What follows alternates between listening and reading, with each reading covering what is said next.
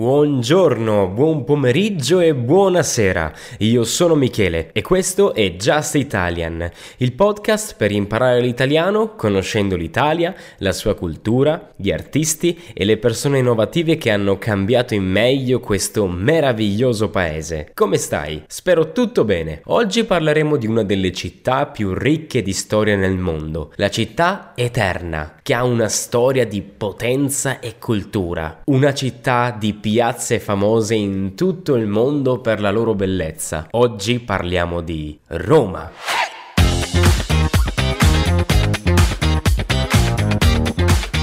Prima di iniziare ti ricordo che se vuoi accedere a dei contenuti extra di Just Italian puoi abbonarti al mio canale Patreon dove potrai trovare la trascrizione di tutti gli episodi, puntate speciali, accesso al canale Telegram, capitoli di audiolibri narrati esclusivamente da me, merchandising e molti altri servizi. Che cosa aspetti? Vai su patreon.com slash justitalian. Roma, una città con un'immensa storia, con troppe cose da raccontare, ma ci provo. Roma si trova nella regione del Lazio, nell'area del centro Italia. È un comune di quasi 2 milioni e 900 mila abitanti, capitale della Repubblica Italiana, nonché capoluogo della regione Lazio. Iniziamo con tre cose da vedere assolutamente a Roma, anche se è molto difficile scegliere. Primo, il Colosseo.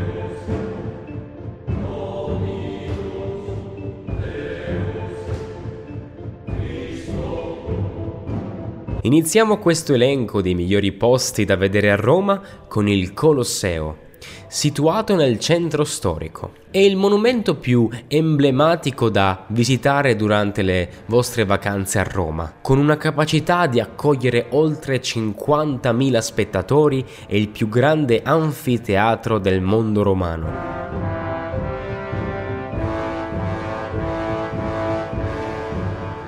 Oggi fa parte del patrimonio dell'umanità UNESCO e dal 2007 è una delle sette meraviglie del mondo moderno, oltre che il monumento più visitato in Italia con più di 6 milioni di ingressi all'anno. Durante l'impero romano il Colosseo allora conosciuto come Anfiteatro Flavio, consentiva a più di 50.000 persone di assistere ai loro spettacoli preferiti. Le esibizioni di animali esotici, le esecuzioni di prigionieri, le riproduzioni di scene di battaglie e lotte dei gladiatori furono per anni gli spettacoli di intrattenimento dei romani.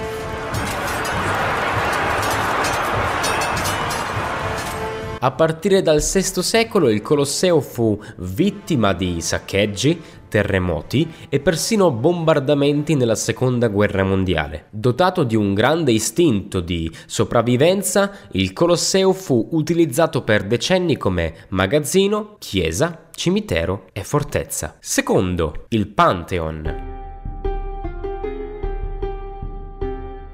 Il Pantheon è l'edificio antico meglio conservato di Roma, costruito come tempio dedicato a tutte le divinità passate, presenti e future. Ad esse si deve il nome di Pantheon, che in greco significa di tutti gli dei.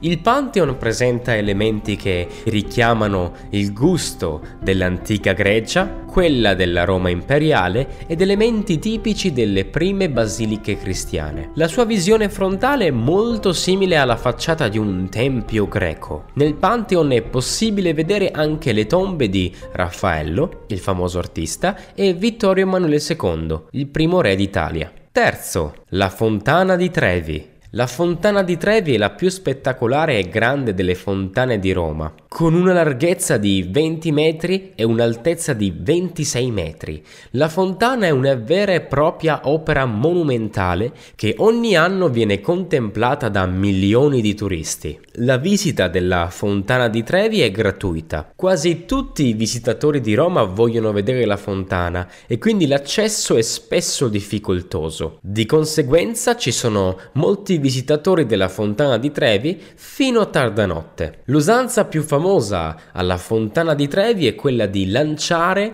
una moneta nella fontana. Cosa mangiare a Roma? La capitale offre anche una cultura culinaria di tutto rispetto, con piatti tradizionali che vi faranno leccare i baffi. Una delle specialità più amate ed esportate in Italia e nel mondo e la carbonara. Questo piatto non ha bisogno di molte presentazioni, rigorosamente preparato con ingredienti popolari e dal gusto intenso. I tipi di pasta più usati sono gli spaghetti o i rigatoni, accompagnati da uova, guanciale e pecorino romano. Se siete a Roma non potete non mangiare questo piatto iconico. Il supplì il supplì è una specialità romana che si gusta anche come street food venduto anche in strada dai venditori ambulanti. Si tratta di una sorta di polpetta di forma allungata, cilindrica, preparata con riso bollito in acqua salata, condito con sugo di carne e pecorino romano, lavorato con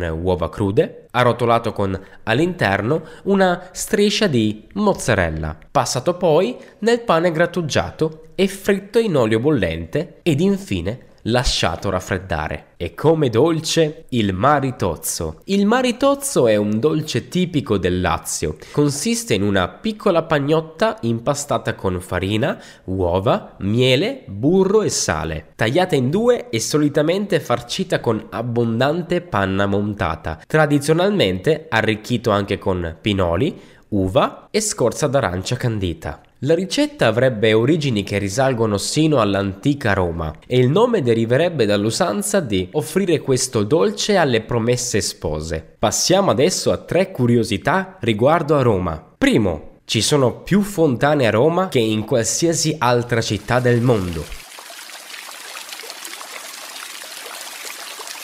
Roma detiene una serie di record imbattibili. Oltre ai monumenti storici, la città ha più di 2000 fontane di varie forme e dimensioni. Questo dimostra come i romani abbiano sempre avuto una grande passione per le acque pubbliche, dagli acquedotti alle terme. L'acqua, necessaria alla vita e garanzia di igiene, era l'elemento centrale della socialità dell'antica Roma, che si incontrava alle terme. Parlando di fontane, nella fontana di Trevi, per rispettare la tradizione, quasi ogni visitatore getta nella fontana di Trevi almeno tre monete. Alla fine di ogni giornata vengono raccolti in media circa 3.000 euro, per un totale di 1,4 milioni di euro all'anno, che il comune dona in beneficenza. Secondo, paghiamo alla romana? Avrete già sentito questo modo di dire. Si tratta di dividere equamente tra amici una spesa comune. Ma perché ci esprimiamo così? Si pensa che ci sia un qualche collegamento con la romanata, ossia la merenda campagnola. Secondo la tradizione popolare, tra i romani era abitudine fare delle scampagnate in compagnia e organizzare delle abbondanti merende, dove ciascuno degli invitati pagava una quota della della spesa complessiva. Terzo, la storia della carbonara.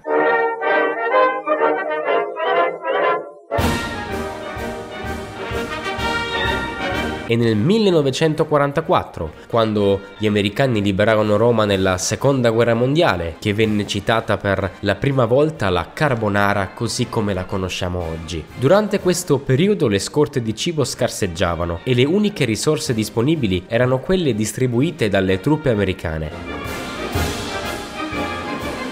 ovvero uova in polvere e bacon. Seguendo questa logica potrebbe essere stato un cuoco romano che, utilizzando questi ingredienti e unendoli alla pasta italiana, creò la carbonara. L'utilizzo del bacon spiegherebbe anche il fatto che spesso nelle ricette non viene fatta distinzione tra guanciale e pancetta. Secondo molti la carbonara non è altro che l'unione del gusto tipico americano e della tradizione italiana. Siamo così giunti alla fine di questa puntata riguardo a questa città millenaria ricca di palazzi antichi e di un museo a cielo aperto. Se il podcast ti è piaciuto ti ricordo che puoi lasciare una recensione e seguirmi sui miei social. Come sempre ti ricordo che ogni mercoledì puoi ascoltare una nuova puntata di Just Italian. Alla prossima, ti aspetto.